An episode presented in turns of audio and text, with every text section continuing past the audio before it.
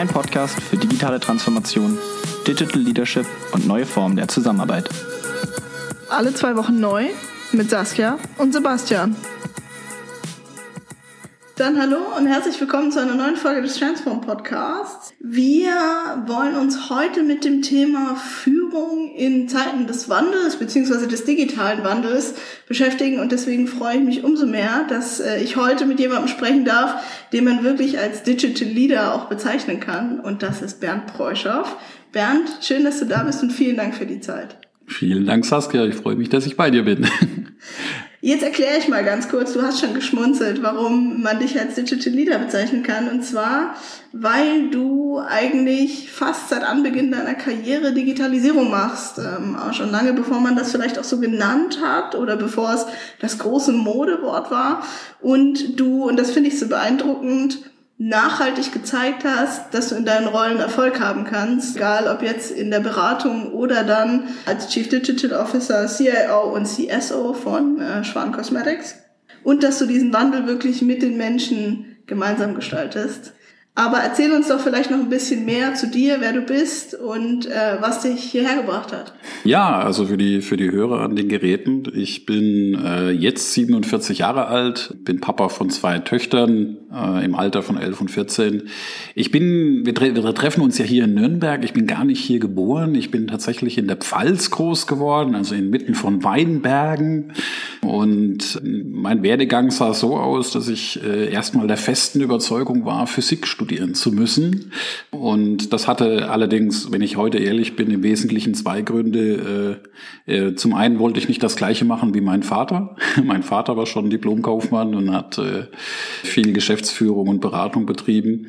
Äh, und zum anderen war die Universität in Karlsruhe eine halbe Stunde von mir zu Hause entfernt, was bedeutet hat, ich konnte damals meine Leistungssportkarriere als Tänzer fortführen. Und ja, manchmal sind die Gründe so einfach. Hab dann aber gemerkt, na, das ist nicht ganz so mein Ding. Die Leute denken so ein bisschen anders, als ich das gerne denken möchte und äh, habe dann doch tatsächlich in das Fach meines Vaters gewechselt, bin dann hier nach Nürnberg gekommen, äh, habe hier Betriebswirtschaft studiert und äh, bin jetzt ja nun mittlerweile erschreckenderweise manchmal für mich seit zwanzig Jahren äh, in diesem äh, Digitalbereich unterwegs. Und äh, da bin ich hängen geblieben, ähm, mit verschiedenen Stationen, dann im Handel logischerweise. Handel war Vorreiter der Digitalisierung, der Handel hatte die ersten Omnichannel, Multichannel-Fragen, der Handel hatte die ersten Apps äh, und die ersten Online-Shops. Und äh, dann auch in Agenturen, als das Thema Design immer mehr eine Rolle gespielt hat. Und bis dann schließlich heute zu dem Zeitpunkt, wo ich eben Chief Digital Officer bin und den Sprung auf die andere Seite gemacht habe, wie man das immer so nennt. Ja, so und deswegen bin ich heute hier, weil die Saskia gesagt hat, sie mag mit mir reden. Ja, weil, also wie ich gesagt habe, das finde ich ja schon beeindruckend, äh, wenn man sich viele C D Os anguckt. Es gibt wenige, die aus meiner Sicht dann doch so positive Impulse in ihren Organisationen setzen. Deswegen freue ich mich, dass wir es heute geschafft haben. Bevor wir auch nochmal einsteigen, was du bei Schwan alles erreicht hast und wo du vielleicht auch, wenn du so ein bisschen zurückblickst, sagst, okay, na, das ist mal in die Hose gegangen. Du als C D O, wenn wir über Führung der Zukunft sprechen, was wäre denn so eine Metapher? Wir arbeiten ja im Bereich Führung immer ganz viel mit Bildern. Was wäre so ein Bild, so eine Metapher, wo du sagst, das, das beschreibt für dich Führung der Zukunft? Jetzt muss ich eine kleine Anekdote erzählen, äh, wenn ich mit meinen Kindern unterwegs bin und die die die fragen mich dann, Papa, du warst doch da jetzt auf der Bühne, äh, was hast du denn den Leuten erzählt? Und äh, ich erzähle denen dann so ein bisschen was davon, dann gucken die mich manchmal ganz ungläubig an und sagen, Papa, das ist doch gesunder Menschenverstand. Und der Witz ist, ich kann ihnen noch nicht mal widersprechen. Ähm, nein, ich glaube, ich glaube tatsächlich, äh, und wir sehen es ja auch gerade in diesen Zeiten jetzt wieder, äh, Führung heute hat, glaube ich, damit zu tun, sich auf das zurückbesinnen, zu besinnen, was Führung schon immer war. Führung hat was mit Menschen zu tun. Wir, wir sind soziale Wesen. Wir kennen das, glaube ich, alle aus der Universität oder aus der Ausbildung. Steck fünf Leute in einen Raum, die miteinander eine Aufgabe kriegen und irgendwann kristallisiert sich raus, wer von denen eben so ja. ein bisschen die Fäden in der Hand hält. Das brauchen wir, glaube ich, auch. Ich habe das wirklich auch von meinem Vater so gelernt. Wir brauchen die Führenden genauso wie diejenigen, die gut geführt werden. Und dann müssen wir uns ja einfach, ich glaube, die Frage ist immer ganz einfach, wie möchten wir selbst behandelt werden und wie es in den Wald hineinruft, so schallt es auch wieder hinaus. Mhm. Das heißt, wenn wir möchten, dass unser Chef uns zuhört, dass er versteht, was uns bewegt, dass er uns die Möglichkeit gibt, sich zu entwickeln, dass er uns Aufgaben gibt, die uns fordern und uns dabei fördert, dann machen wir es halt genauso. Ansonsten bin ich, glaube ich, ein ganz großer Verfechter davon, äh, zu sagen, wir verbringen so viel Zeit in der Arbeit und mit dem, was drumherum gehört. Und wir verbringen im Vergleich dazu wenig Zeit mit den Menschen, die wir die zu unserem engen Netzwerk gehören, also unsere Familien, unsere Freunde. Und ich habe immer die Hoffnung, dass es mir so ein bisschen gelingt, Arbeit zu Familienzeit zu machen und dass die Leute einfach gerne kommen und sagen, hey, ich mag die Leute da, ich kann mit denen auch mal so reden und gemeinsam erreichen wir ziemlich coole Dinge, die mich als Mensch weiterbringen und nicht nur als Arbeitsressource. Und ich glaube, dass da halt eben auch in Zukunft Führung hingeht, dass wir sagen, wir müssen, auch wenn wir alle in unserem Studium gelernt haben, es geht Es geht um dich und es geht um dein Ego und es geht um deine eigene Karriere und deine Personal Brand. Am Ende des Tages sind wir Führungskräfte, Häuptlinge eines Stammes. Und damit sind wir vor allem eins, Mitglied dieses Stammes. Und wir müssen uns darum kümmern, dass in diesem Stamm jeder seine Aufgaben hat und in Summe der Stamm eben da draußen in dieser Wildnis überlebt und sich wohlfühlt und ein schönes Leben hat. Wie gesagt, das ist gesunder Menschenverstand, kann man mir gerne vorwerfen, aber ich glaube, wir haben schon in den letzten vier, fünf, sechs Jahren geglaubt, dass Technik vieles davon unnötig macht. Und jetzt lernen wir gerade wieder, na, so ganz so einfach ist es dann doch nicht. Glaubst du, dass es, weil das finde ich eine spannende Beobachtung, dass wir gerade merken, so eine Krise diesen Ausmaßes hat ganz viel positive Effekte auf den Umgang, wie, wie nehmen wir digitale Technologien wahr, wie gehen wir mit ihnen um. Glaubst du, dass wir vielleicht auch als deutsche Unternehmen irgendwie immer so einen starken Einschnitt, der uns ja dann zwingt, es zu tun, brauchen, dass wir verstehen, okay, die Mitarbeiter arbeiten tatsächlich im Homeoffice, die technischen Möglichkeiten haben wir für Homeoffice, also jetzt Homeoffice mal als Beispiel, dass man dann sich nicht mehr wehren kann und wir dann jetzt hoffentlich positive Nacheffekte haben? Also glaubst du, es braucht immer diesen Einschnitt? Ich wünsche mir immer, dass es ihn nicht braucht. Allein meine Lebenserfahrung zeigt mir, dass viele Dinge auf magische Weise doch sehr viel schneller gehen, wenn es ihn gibt. Ähm, ich habe das auch in, in vielen Unternehmen immer gesagt. Also äh, wenn man auch zum Leben eines Kaufmanns gehört auch dazu, dass man in Firmen arbeitet, denen es mal nicht so gut geht. Natürlich sagt man dann, also ich weiß nicht, wie es euch geht, aber ich sehe die Wand da hinten schon, auf die wir zurasen. Tatsächlich stellt man dann fest, dass viele Änderungen dann, wenn man an der Wand klebt, tatsächlich passieren und nicht davor. Mhm. Meine Lebenserfahrung, ich glaube viele andere, wir haben alle in den Krisen unseres Lebens am meisten gelernt und das ist das, was uns stärker hat rauskommen lassen. Die Erfolge waren schön, die hängen bei uns ans Revers. Aber ähm, richtig verändert haben wir uns in solchen Krisen und deswegen bin ich da eigentlich äh, sehr hoffnungsfroh. Ich sehe viele positive Dinge, die sich jetzt schon nach kurzer Zeit in dieser Krise entwickeln, wo ich sage, das finde ich mega spannend, wenn uns das gelingt, bis zu einem Ende dieser Pandemie durchzuhalten und danach weiter zu erfolgen. Dann sind wir als Gesellschaft echt weiter. Jetzt lass uns mal auf deine Rolle zum einen kommen, ähm, vorher aber noch auf die Branche. Jetzt Kosmetik ist aus meiner Sicht nicht unbedingt eine digitale Branche. Du darfst mir da gleich gerne widersprechen. Wie, wie würdest du die Branche einschätzen und was verändert sich dort auch ganz gezielt aufgrund dieser Digitalisierung, Technologisierung, was wir gerade eben erleben? Ja, tatsächlich, äh, mein, mein C E O hat immer den Witz gemacht, äh, was hat die äh, Kosmetik schon mit Digitalisierung zu tun? Schließlich ist die Haut analog und wird es auch bleiben. Tatsächlich verändert sich eine ganze Menge oder hat sich in den letzten drei Jahren eine ganze Menge verändert. Zum einen, und das kann ja jeder selber mal nachverfolgen, ähm, in seinem Umfeld haben heute, wenn wir auf die Kundenseite schauen, zehn, elf, zwölf, dreizehnjährige Mädchen ein Expertenwissen in Kosmetik, wo ich immer sage, das hatte meine Mutter nicht. Ähm, Influencern sei Dank. Genau, und vor allem Mobiltelefonen sei Dank. Es ist alles verfügbar, also man kann sich das aneignen, was ja grundsätzlich äh, gut ist. Wenn man sagt, okay, früher hatten die Menschen dazu keinen Zugang zu diesem Wissen, aber es verändert natürlich das Kundenverhalten. Gleichzeitig äh, sehen wir in der, auf der Produktseite, es gibt, und das kann jeder mal nachvollziehen, der jetzt mal in den Douglas reingeht, es gibt zu viel. Es gibt einfach viel zu viele Produkte und die Menschen wissen eigentlich so nicht so wirklich, was ist denn jetzt eigentlich das, das Richtige oder das Beste oder das Passende. Und dann kommen wir natürlich in Summe bei diesem Ganzen zum Influencer-Phänomen, ähm, dass natürlich jetzt da Menschen draußen sitzen, die jetzt erstmal offensichtlich keinen Bias haben, weil sie zu keiner Firma gehören und natürlich das Versprechen abgeben, diesen ganzen Wirrwarr zu kuratieren. Und quasi als neutrale Stelle jetzt zu sagen, ja, das Produkt taugt was und das andere taugt nichts. Was dann auch zu uns zu den Influencer-Brands und Indies führt, also diesen kleinen Firmen, die ohne große ähm, Organisationen, wie sie jetzt vielleicht ein L'Oreal-Konzern oder ein Estee Lauder hat, ähm, aber es schaffen, sehr erfolgreiche Marken aufzuziehen. Also wenn man sich nur mal Kylie Jenner anguckt, ähm, auch kann man offensichtlich damit äh, ziemlich erfolgreich sein. Ja. Das ist natürlich, die machen alle im Einzelnen nicht viel aus, aber wie mein Vater gesagt hätte, viele wenig machen einen viel. Und da kommen natürlich die tradierten Marken auch ins Schleudern und verlieren Umsätze und sagen, hoppla, äh, was passiert hier gerade? Mhm. Äh, und überlegen sich natürlich, wie sie dem gerecht werden können.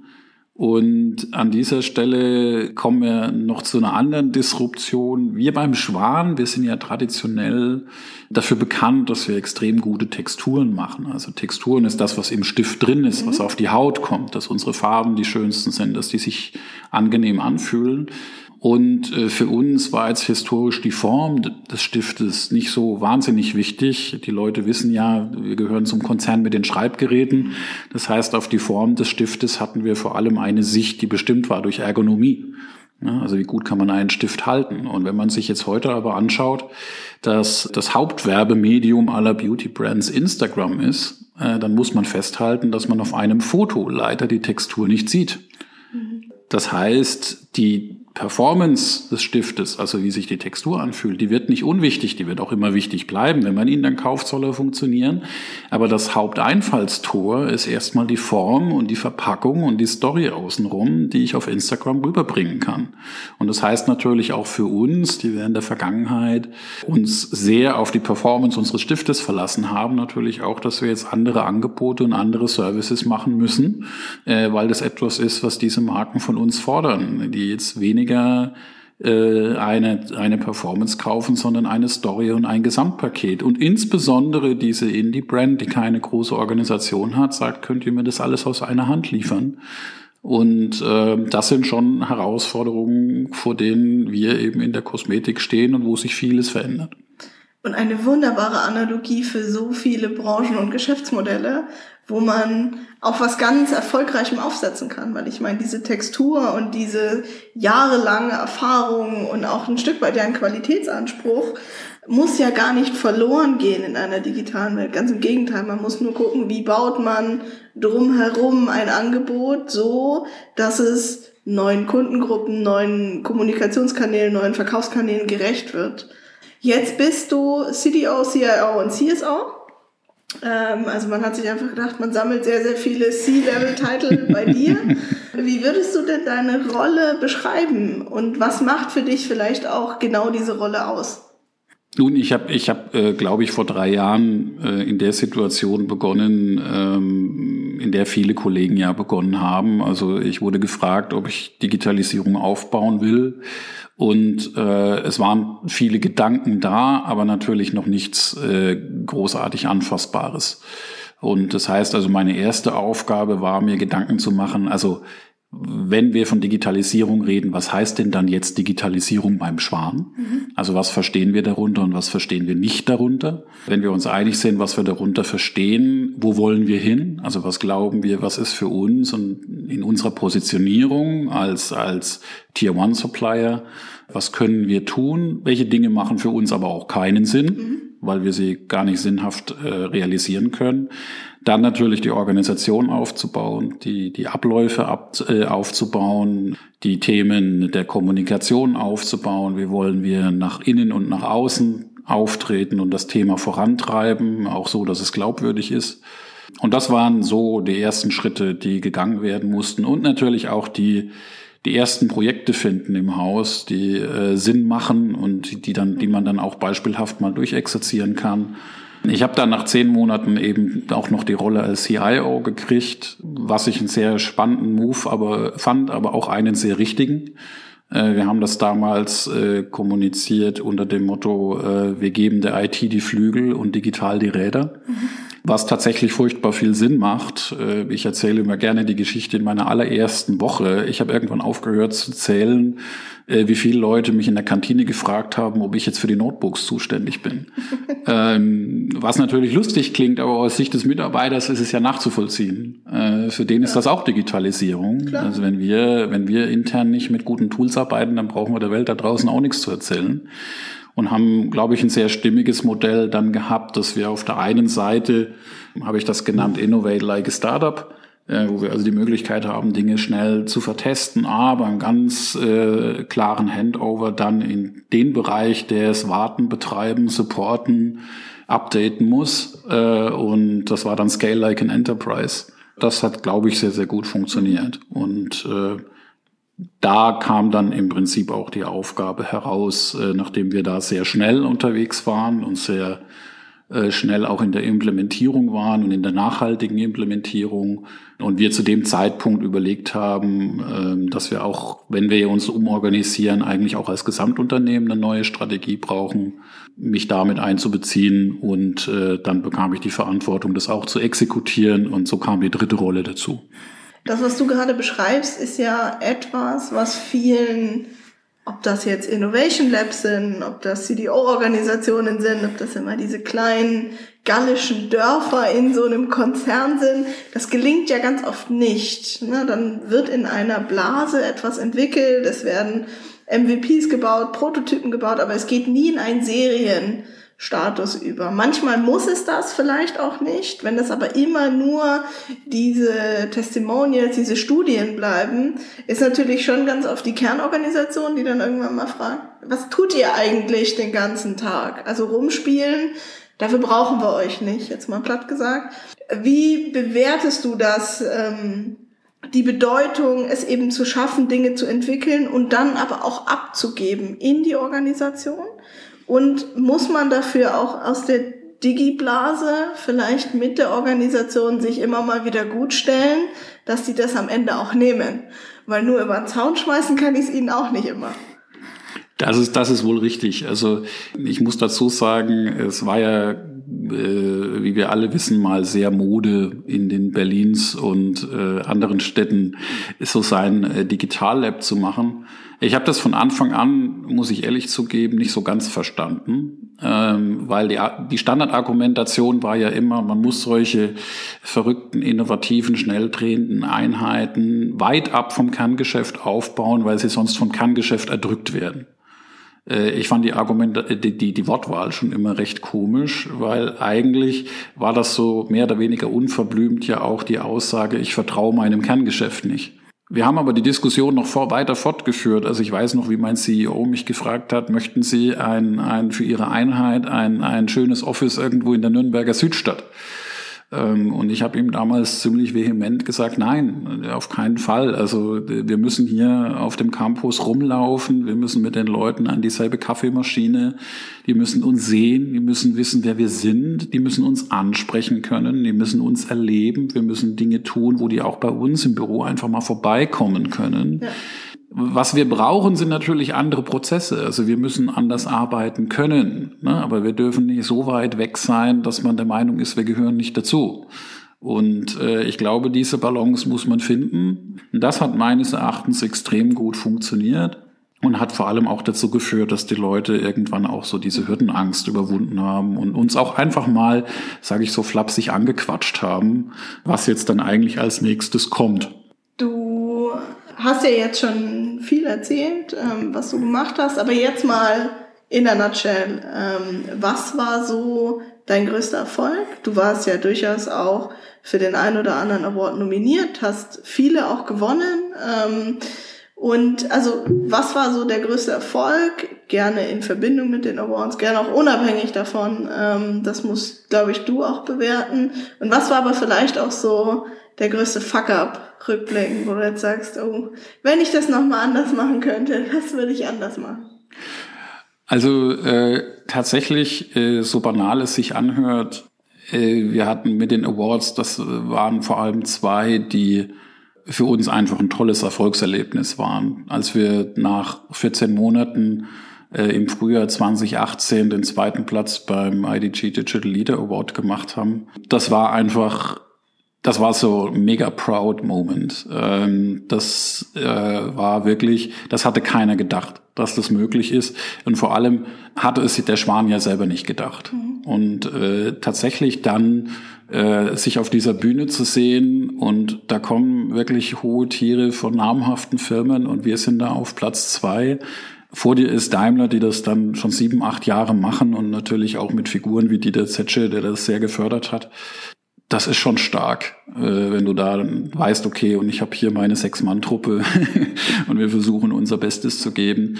Das war, das war ein richtig schöner Erfolg. Vor allem äh, ist es ja auch oft so, dass in, innerhalb deiner eigenen Werkstore fehlt dir ja manchmal einfach so dieser Benchmark. Ne? Also du, du hast ja im Alltag mit Leuten zu tun, die äh, Digitalisierung noch nicht kennen und die natürlich zu dir äh, schauen, um zu gucken, was heißt das denn? Ja. Und da ist das einfach dann natürlich, da ist natürlich auch das Bewertungsmuster ganz oft geprägt von dem, was, was die Mitarbeiterschaft eben sagt. Aber wenn natürlich draußen der Markt und vor allem dann auch solche Experten sagen, wow, das macht richtig viel Sinn, was ihr da tut, das ist eine schöne Anerkennung, die dann auch wieder zurückschwappt ins Unternehmen.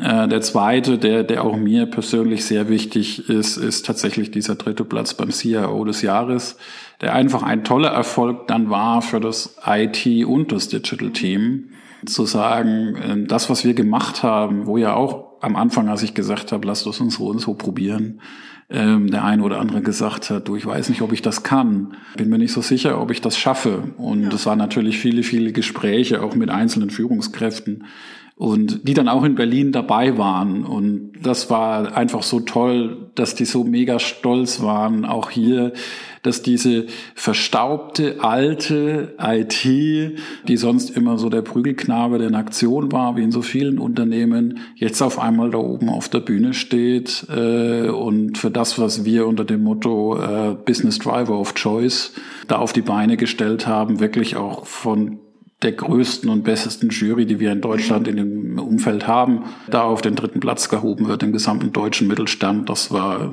auch für, für die Leute, vor allem für mein Team, war das äh, extrem toll. Fuck-ups, äh,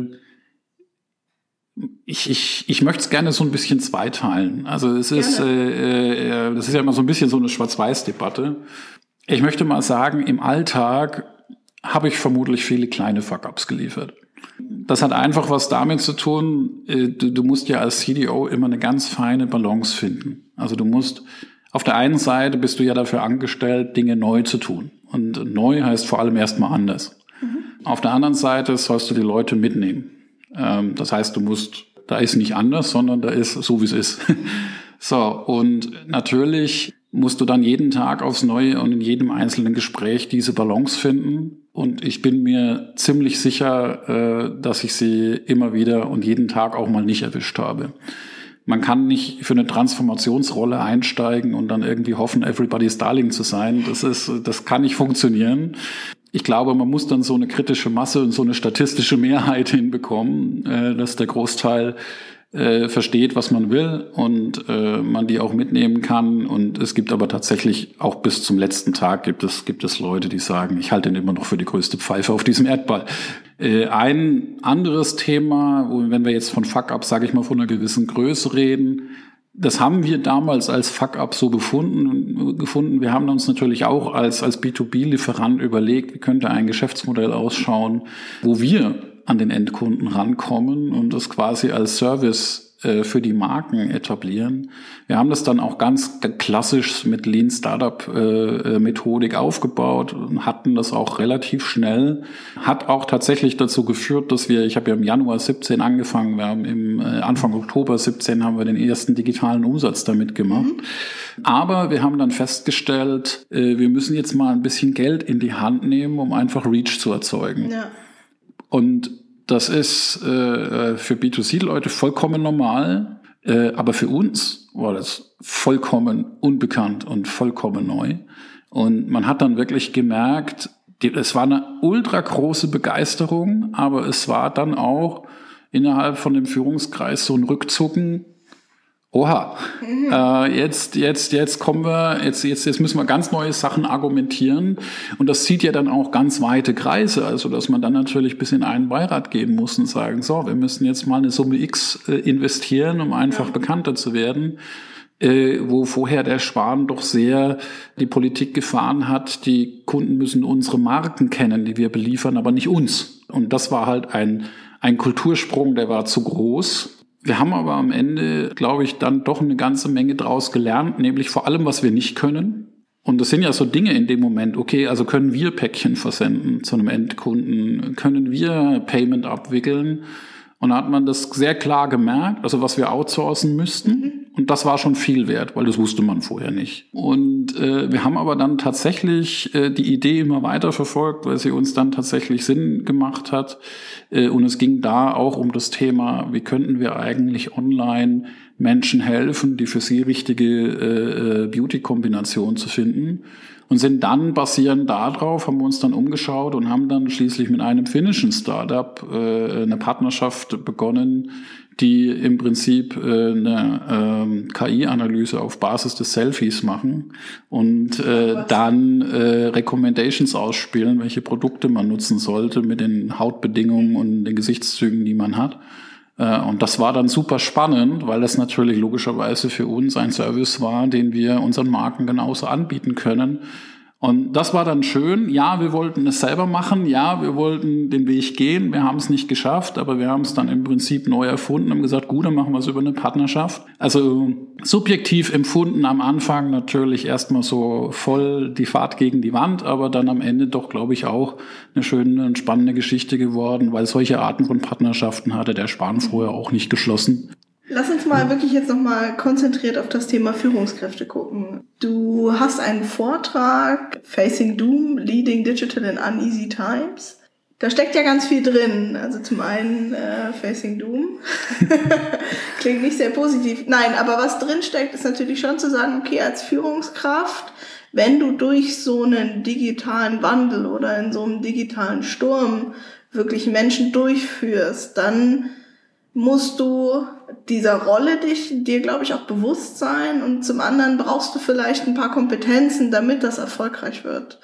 Vielleicht erzähl uns da doch einfach mal, wo du sagst, was macht denn so eine Führungskraft aus in so einem digitalen Sturm? Also wie bringe ich da meine Mitarbeiter auch erfolgreich durch?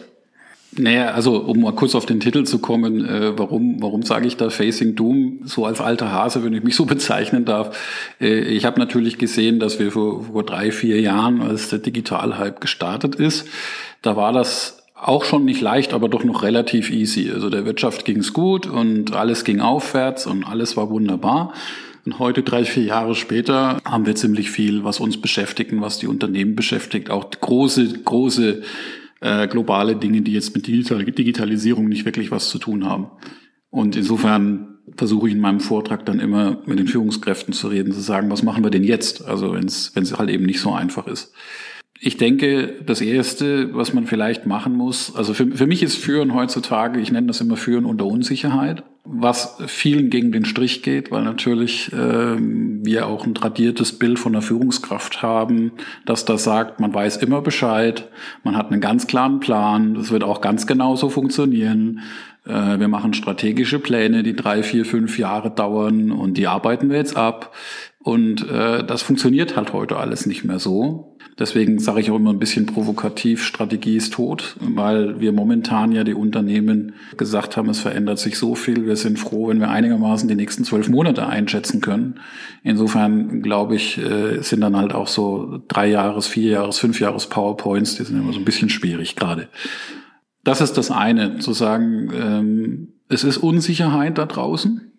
Und äh, es geht jetzt nicht darum zu wissen, was ist der beste Weg durch die Unsicherheit. Also was ist jetzt, wenn wenn ich neunundneunzig Tore habe, welche achtundneunzig lasse ich aus? Ne? Also so führen ja viele.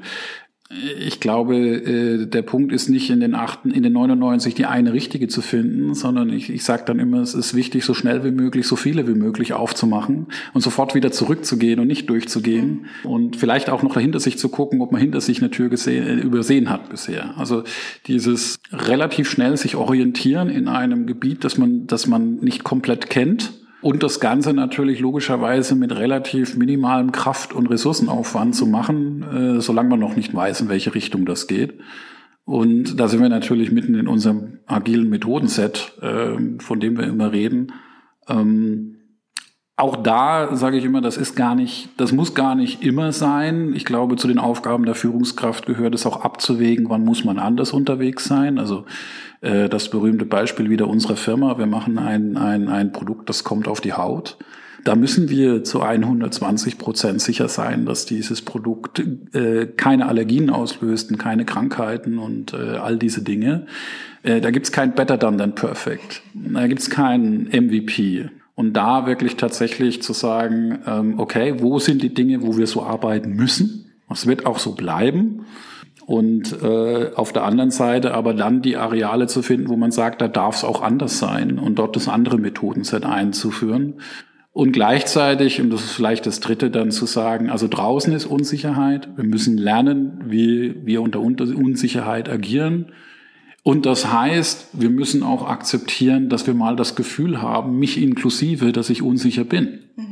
Und das ist so, ich möchte gar nicht das große Wort Empathie in die Runde werfen, aber tatsächlich so auch diese Selbstreflexion. Ähm, ich, ich sage an der Stelle, ich hatte nie ein Problem damit, meinen Teams zu sagen, Leute, ich bin heute reingekommen, ich bin ganz ehrlich, ich habe gerade keinen Plan. Und ich sage mal, das, das, das macht mich nicht schwach, das macht mich auch nicht irgendwie unpassend für den Job. Ganz im Gegenteil, es ist einfach eine menschliche Regung und die Leute dürfen merken, dass ich solche Gefühle auch habe. Umgekehrt akzeptiere ich sie ja bei Ihnen auch, wenn mir ein Mitarbeiter sagt, du, ich weiß, was du von mir willst, aber ich habe keinen Plan, wie ich das gerade machen soll. Äh, weil das Einzige, was daraus resultiert, ist ein Handlungsauftrag, zu sagen, okay, gut, dann finden wir das jetzt raus. Und ich habe immer, immer festgestellt, dass meine Teams wirklich ihre besten Leistungen dann auch gebracht haben, weil sie dann natürlich all ihre Intelligenz einsetzen, die nicht in meinem Kopf ist, weil ich habe ja keinen Plan, aber vielleicht haben Sie einen. Und, und damit kann natürlich auch aus kleinen Teams viel, viel mehr entstehen, wenn jeder seine, seine Intelligenz da einbringen kann. Ja, das sind so, das sind so die drei Dinge. Vielleicht noch abschließend zu dem Thema Doom. Ich habe immer auch so ein bisschen das Anliegen, äh, unseren Digitalkollegen zu sagen, natürlich haben wir alle ein gewisses Ego. Das müssen wir auch haben, weil sonst würden wir diese Transformationsrollen nicht annehmen. Ähm, natürlich haben wir den Eigenanspruch zu sagen, ich möchte Dinge anders tun, als die andere getan haben. Das ist auch vollkommen legitim. Wir müssen, glaube ich, auch hier immer die, die zarte Balance finden zwischen diesem Selbstbewusstsein, das dazugehört, äh, oder dem Umschwenken in das Dieventum.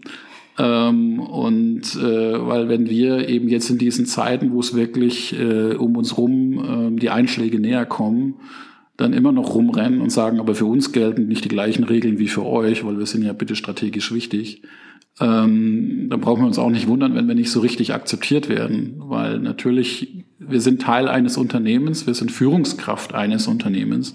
Und das ist, glaube ich, das, was uns noch manchmal hilft, wenn wir das auch zeigen und sagen, natürlich führe ich hier im Haus die Digitaleinheit und die I T, aber ich bin auch Teil des Top-Führungsteams dieses Unternehmens und damit bin ich verantwortlich für, mitverantwortlich für all diese dreitausenddreihundert Leute weltweit.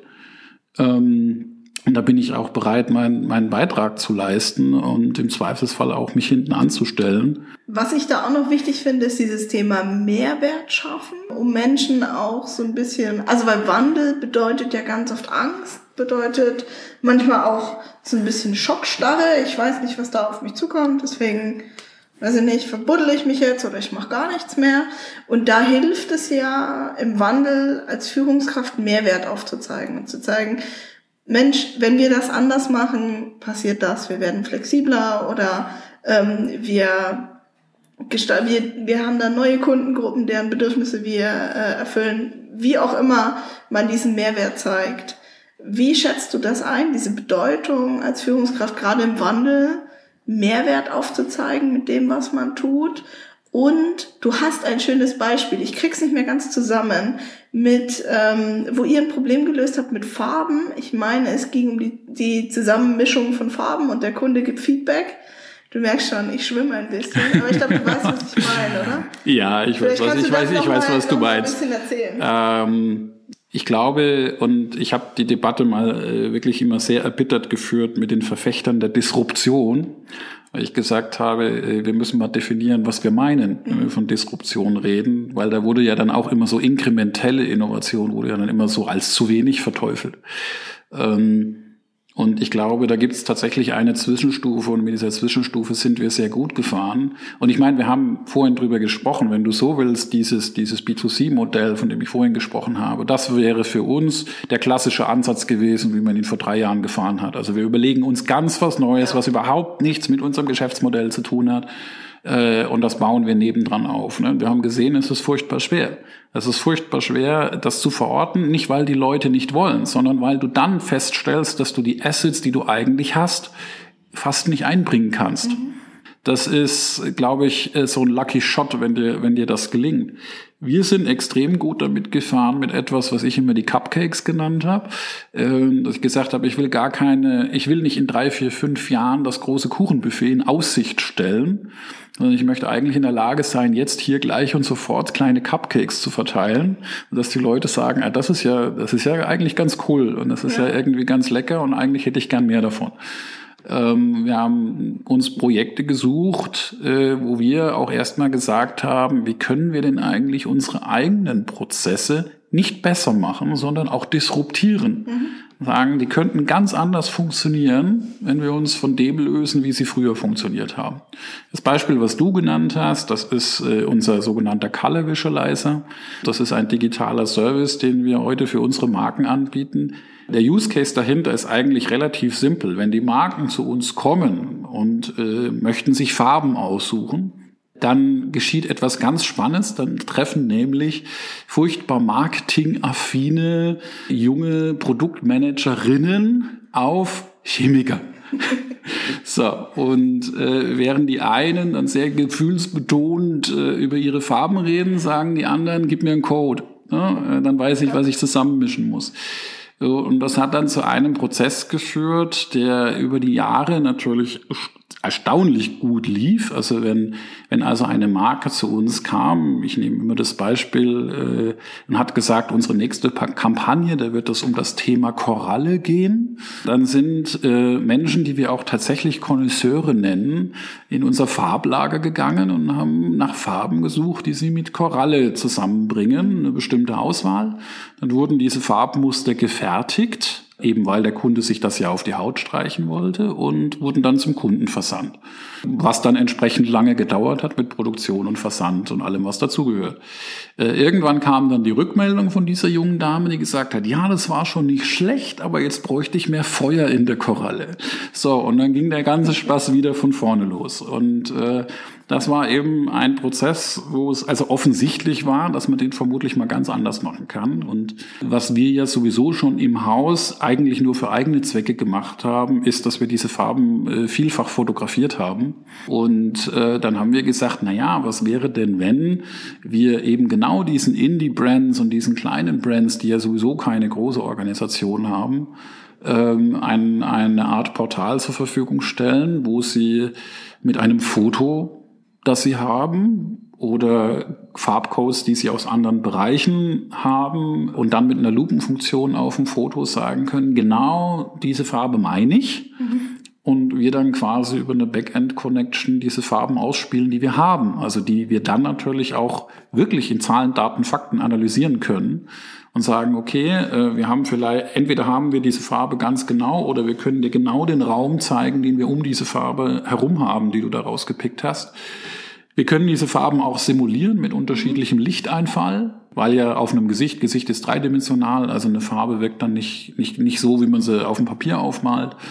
Und in der nächsten Ausbaustufe können wir es auch auf dem Gesicht simulieren. Und zwar so, dass es vom Foto nicht zu unterscheiden ist. Und das hat unwahrscheinlich viel verändert in diesem Prozess, auch wie wir arbeiten, in der, in der Geschwindigkeit.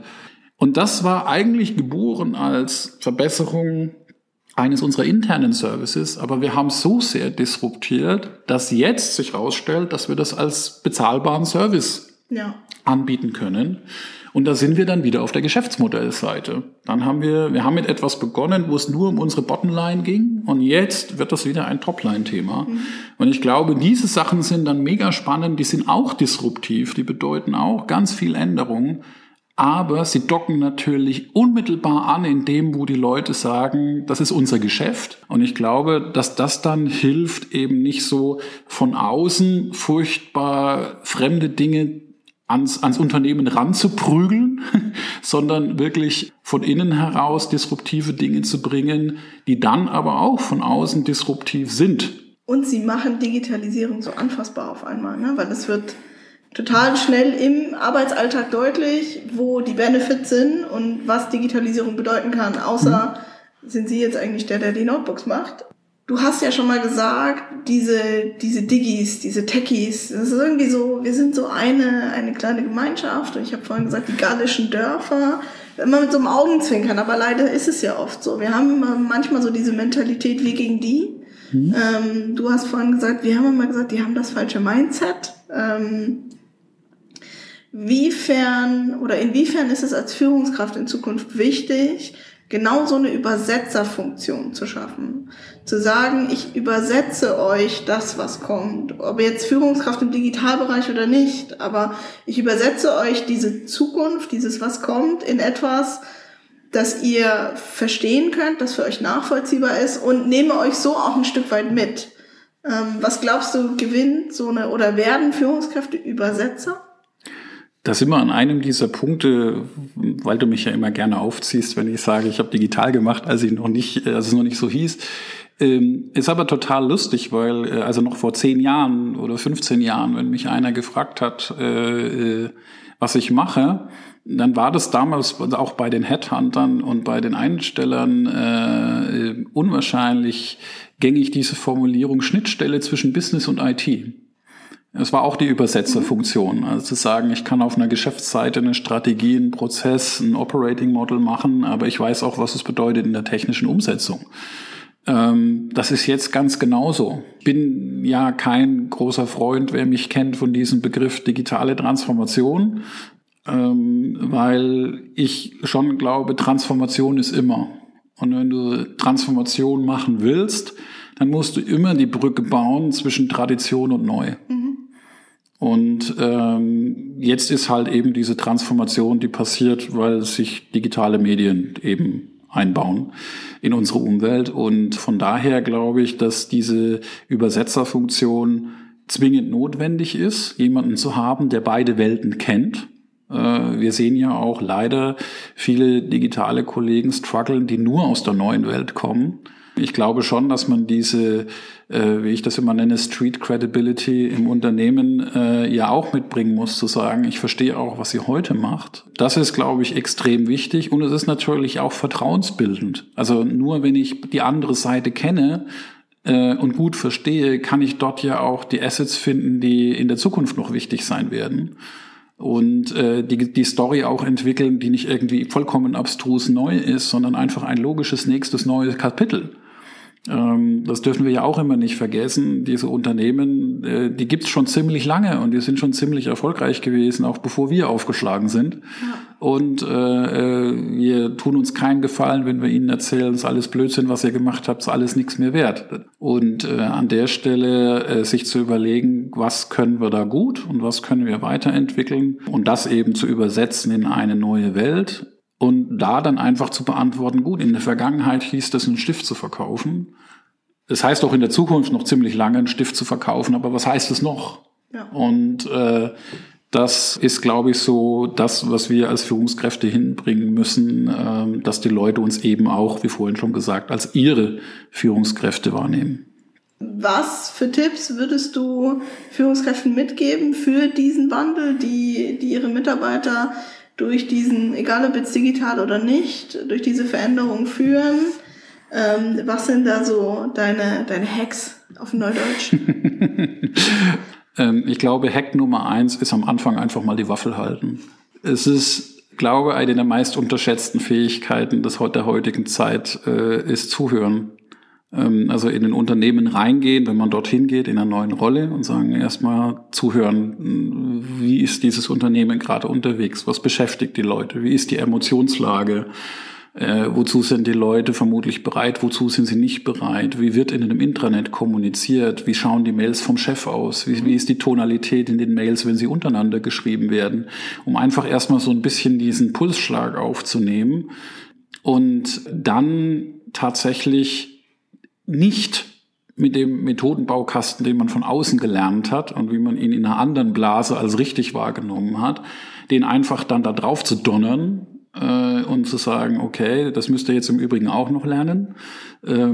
Ich sage dann immer, dann haben wir, dann haben wir zur Lösung nichts beigetragen, sondern der Komplexität nur noch was hinzugefügt, sondern tatsächlich sich dann, und da liegt dann, glaube ich, die Mehrleistung der Führungskraft drin, zu sagen, wie muss ich das denn adaptieren? Also all das, was ich weiß, wie muss ich das denn jetzt tunen und feilen, damit das für die Leute, wo ich jetzt hier bin, am besten passt. Mein Lieblingsbeispiel ist immer, wenn, wenn Leute sich brüsten, wir machen agil nach dem Scrum-Manifesto, wo ich sage, okay, erstens glaube ich es nicht, äh, zweitens aber auch tatsächlich, warum? Also warum? Was ist der Mehrwert zu sagen, ich mache das genau so, wie es in diesem Manifest steht? Mich würde viel mehr interessieren, wie hast du es so gemacht, dass es für euch der beste Weg ist und euch am weitesten nach vorne bringt.